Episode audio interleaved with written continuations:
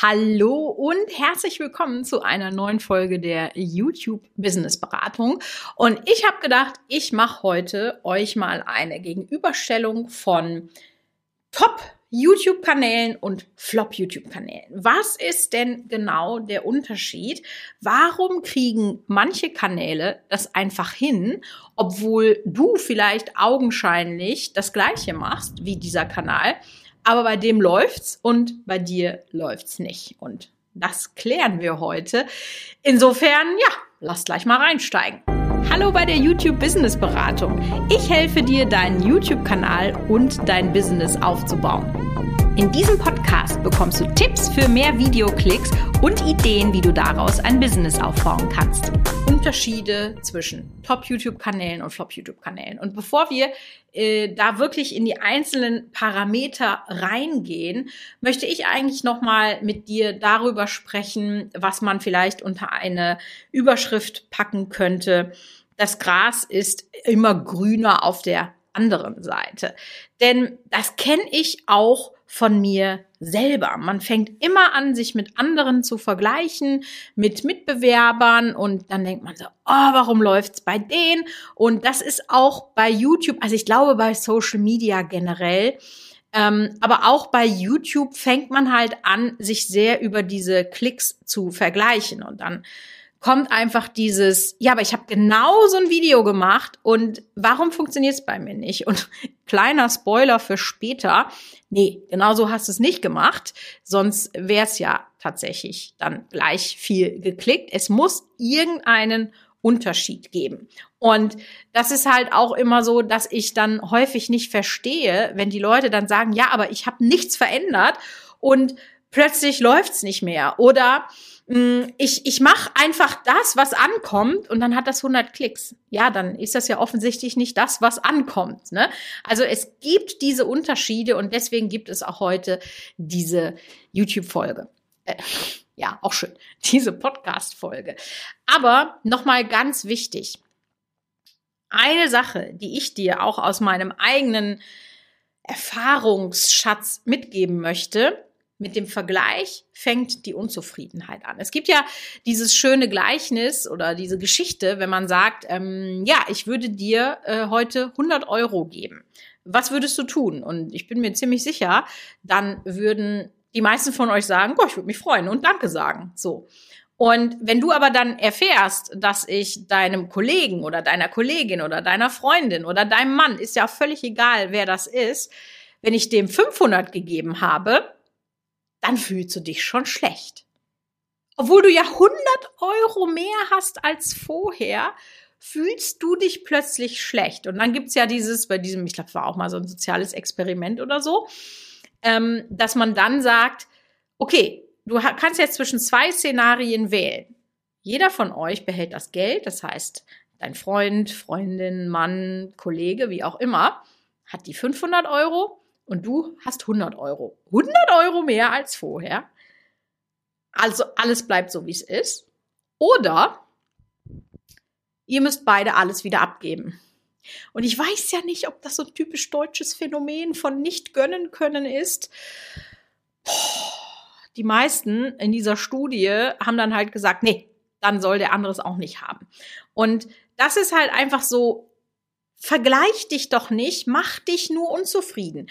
Überleg doch mal, wo bist du hergekommen? Was hast du schon alles geschafft? Ja, und wenn es andere Leute gibt, die vielleicht in der gleichen Zeit viel schneller vorangekommen sind, dann ist das eben so. Ja, dafür hast du vielleicht mit deiner Familie äh, drei Eis gegessen noch und nicht bis spät in die Nacht gearbeitet und das ist ja dann auch wertvoll für dich. Oder ähm, derjenige hat einfach eine ganz andere Voraussetzung, weil er vielleicht Mediendesign studiert hat und dem das Schneiden einfach sowieso viel besser fällt. Also vergleich dich nicht, geh deinen Schritt. Ganz wichtig, und das ist ja auch mit ein Grund, warum du heute hier bist und dir diesen Podcast anhörst. Man sollte natürlich schon gucken, dass man möglichst viel dafür tut, möglichst schnell voranzukommen. Ja? Äh, ich glaube, das sollte dir mittlerweile auch klar sein. Und das ist ja auch etwas, wofür ich stehe. Ich gebe selber jedes Jahr äh, höhere fünfstellige Beträge aus mit den ganzen Masterminds, wo ich unterwegs bin. Das sind Top-Leute in ihrem Bereich, die mir zum Beispiel auch helfen, jetzt meine Marke von Brot selber machen aufzubauen. Ja, Oh mein Gott, hätte ich dieses Wissen vor zehn Jahren schon gehabt, als ich mit meinem Kosmetiklabel ähm, online gegangen bin, oh, ich würde heute, weiß ich nicht was, also dann, dann hätte ich acht Hermes-Taschen und würde nicht immer noch von meiner ersten träumen oder was auch immer.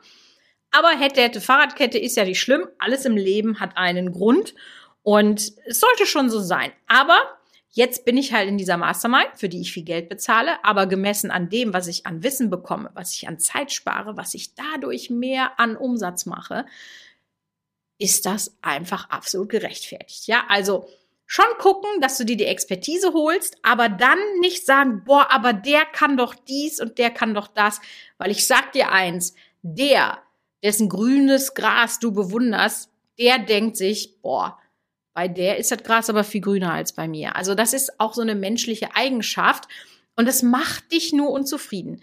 Guck schon links und rechts, damit du einfach so gewisse Trends mitbekommst und was jetzt gerade so funktioniert, aber vergleich dich nicht damit im Sinne von, dass du unzufrieden wirst. Also das nochmal so als kleine äh, ja, als kleiner Einschub, als ein Mindset-Arschtritt für dich.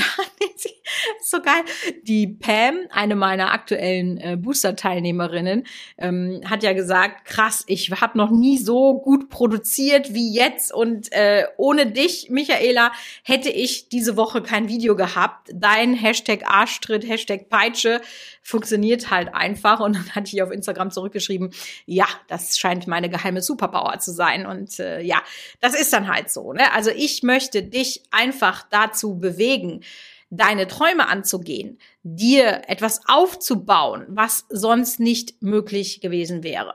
Und das ist ja in meinem Fall, weil ich ja YouTube-Expertin bin, einfach ähm, der Aufbau deines YouTube-Kanals. Und das doch jetzt auch eine schöne Überleitung zu dem äh, eigentlichen Thema, was wir heute haben, nämlich was ist denn der Unterschied oder sind die Unterschiede zwischen Top und Flop YouTube-Kanälen? Und da würde ich jetzt einfach gerne mal so ein paar Sachen aufzählen, die typisch für Top- oder Flop-Kanäle sind.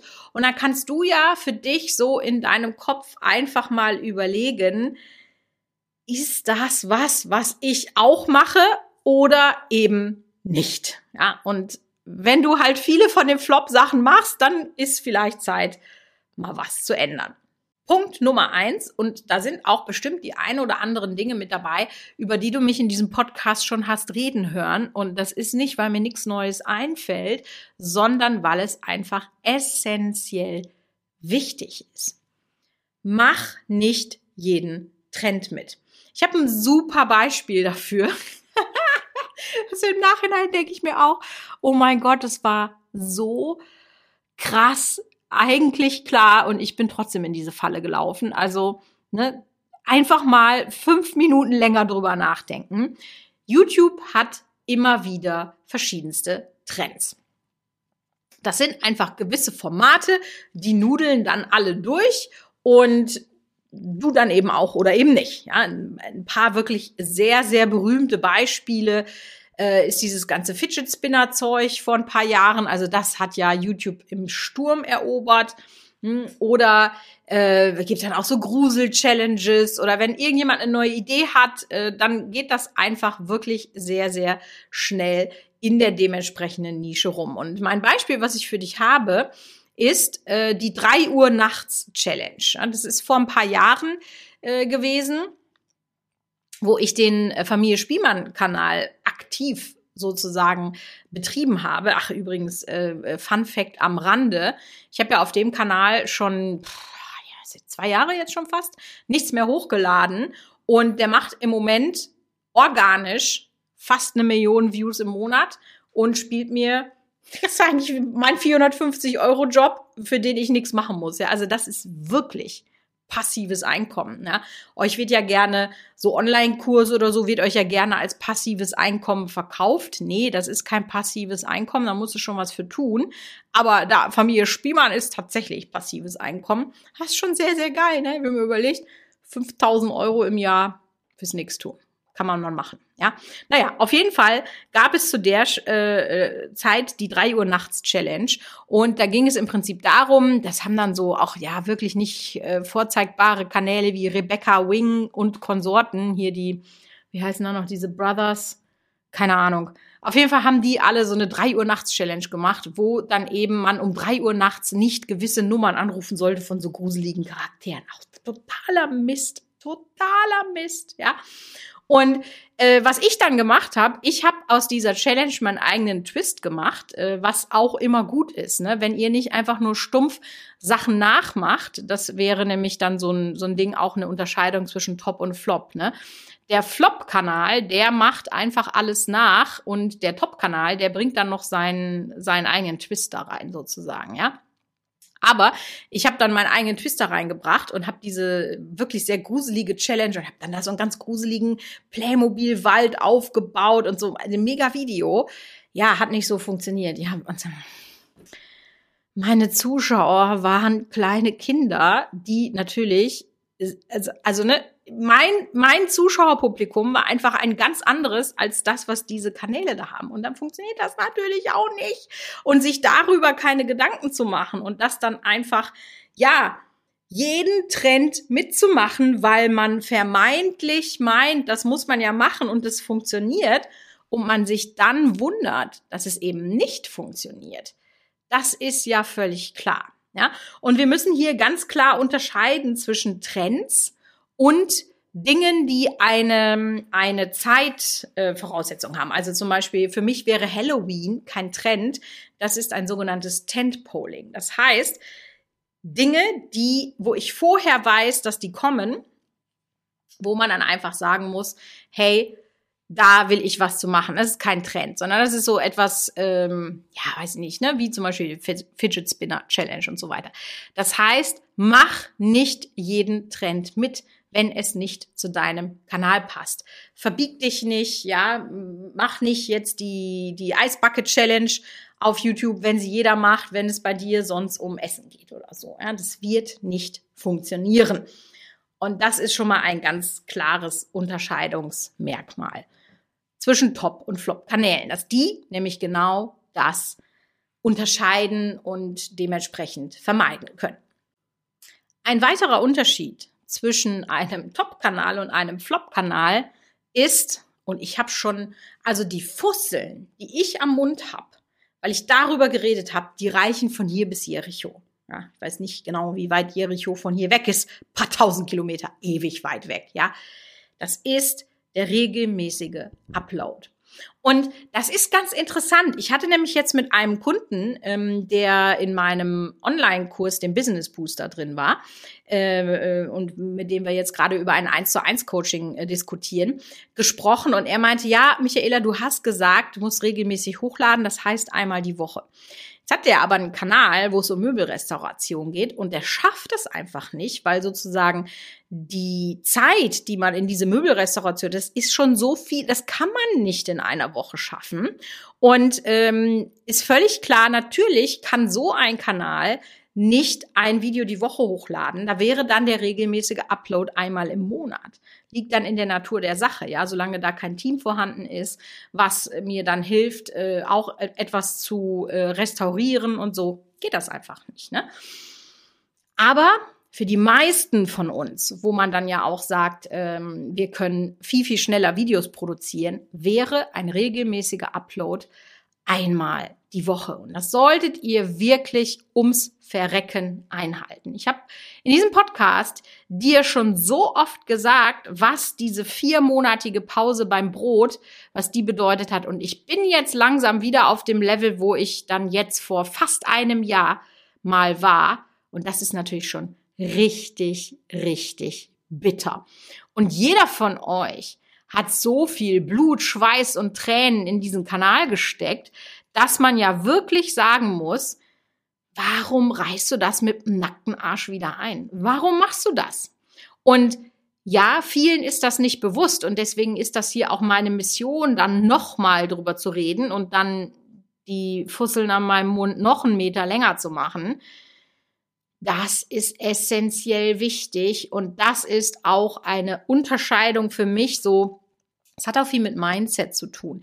Wie wichtig nehme ich den Kanal und wie ernst ist es mir halt auch mit dieser Entscheidung. Ich merke häufig, dass wenn man dann im, im, im Tun ist, dass die Leute dann merken, oh krass, ja, hätte ich nicht gedacht, dass das so viel Arbeit ist. Aber die Belohnung ist auch viel, viel höher als bei allen anderen Social-Media-Plattformen. Ja, es gibt die Belohnung auf YouTube ist so viel mehr, aber man muss halt auch mehr dafür tun. Und was gar nicht schlimm ist, ist, wenn du dich vernünftig strukturierst und dann eben auch dafür sorgst, dass du vorproduziert bist und, und, und, ja, dann ist das auch nicht so stressig. Kann ich vielleicht nochmal eine eigene Folge zu machen. Kannst du mir ja sehr gerne mal schreiben, wenn dich das interessiert, wie man sich da organisiert. Also das war Unterschied Nummer zwei tatsächlich zwischen einem Top und einem Flop YouTube-Kanal. Ein weiterer Unterschied, und das ist auch etwas, da habe ich jetzt noch nicht so oft drüber gesprochen, und da kann ich jetzt auch nicht so ins Detail gehen, weil das eben unter anderem Strategien sind, die es in meinem Online-Kurs äh, zu lernen gibt. Und wir müssen einfach ganz klar eine Grenze ziehen zwischen dem Gratis-Content und dem, womit ich dann auch Geld verdiene. Und ich weiß, das fällt vielen da draußen von euch auch sehr, sehr schwer. Was kann ich gratis rausgeben und was kann ich nicht gratis rausgeben? Und deswegen sage ich das jetzt hier auch mal explizit. Das ist nicht so, dass ich jetzt sage, oh, hier, guck mal hier die Möhre. So, nee, damit verdiene ich meinen Lebensunterhalt und das ist auch okay, weil du bekommst von mir in diesem Podcast schon so viele gratis Nuggets. Da bist du erstmal gut beschäftigt, die dann zu essen, ja. Aber in depth gehen wir auf diese Strategien ähm, äh, dann ein. Aber ich will sie dir hier trotzdem mal nennen, weil ich nenne das immer so die vielen kleinen Zahnräder, die YouTube hat und die, wenn du alles vernünftig machst, ineinander greifen und plötzlich einen riesigen Hebel ähm, äh, antreiben. Ja, wie bettest du Endkarten und Infokarten ein? Wie machst du das mit der monatlichen Analyse? Wie findest du raus, was gute äh, Videos sind? Ja, ist halt auch so ein Ding. Ja, Dann können wir gleich noch mal weiter drüber sprechen. Alles diese Dinge, Thumbnails, ach, haben wir ja schon so oft in diesem Podcast drüber gesprochen. Und ich habe auch gerade aktuell wieder bei Instagram, wir hatten vor drei Wochen die, ähm, äh, den, die Instagram, ach die Instagram-Woche, die Thumbnail-Woche im, im Online-Kurs. Und äh, ich bekomme jetzt immer wieder Nachrichten von den Teilnehmern, die jetzt einfach an ihrer Sichtbarkeit arbeiten, die sich entschieden haben, jetzt mit mir zusammen ins kalte Wasser zu springen und sich von mir helfen zu lassen. Ähm, ich habe dreimal so viele Aufrufe wie vorher. Es funktioniert einfach viel besser. Video eins von zehn. Alles diese Dinge habe ich euch auch auf Instagram in den Stories teile ich das immer und immer wieder. Und die arbeiten halt jetzt einfach da dran, dass diese ganz vielen kleinen Dinge, die es dann am Ende des Tages ausmachen, dass die funktionieren. Also unterschätzt nicht oder beziehungsweise ein Flop-YouTube-Kanal, der denkt, es ist nur das Video. Nein, es ist so viel mehr und ein Top-YouTube-Kanal hat eine wirklich allumfassende Strategie, die alle diese Dinge ja, berücksichtigt. So kann man das dann vielleicht nennen. Und apropos gute Videos, das ist tatsächlich auch ein Unterschied zwischen einem Top- und einem Flop-YouTube-Kanal.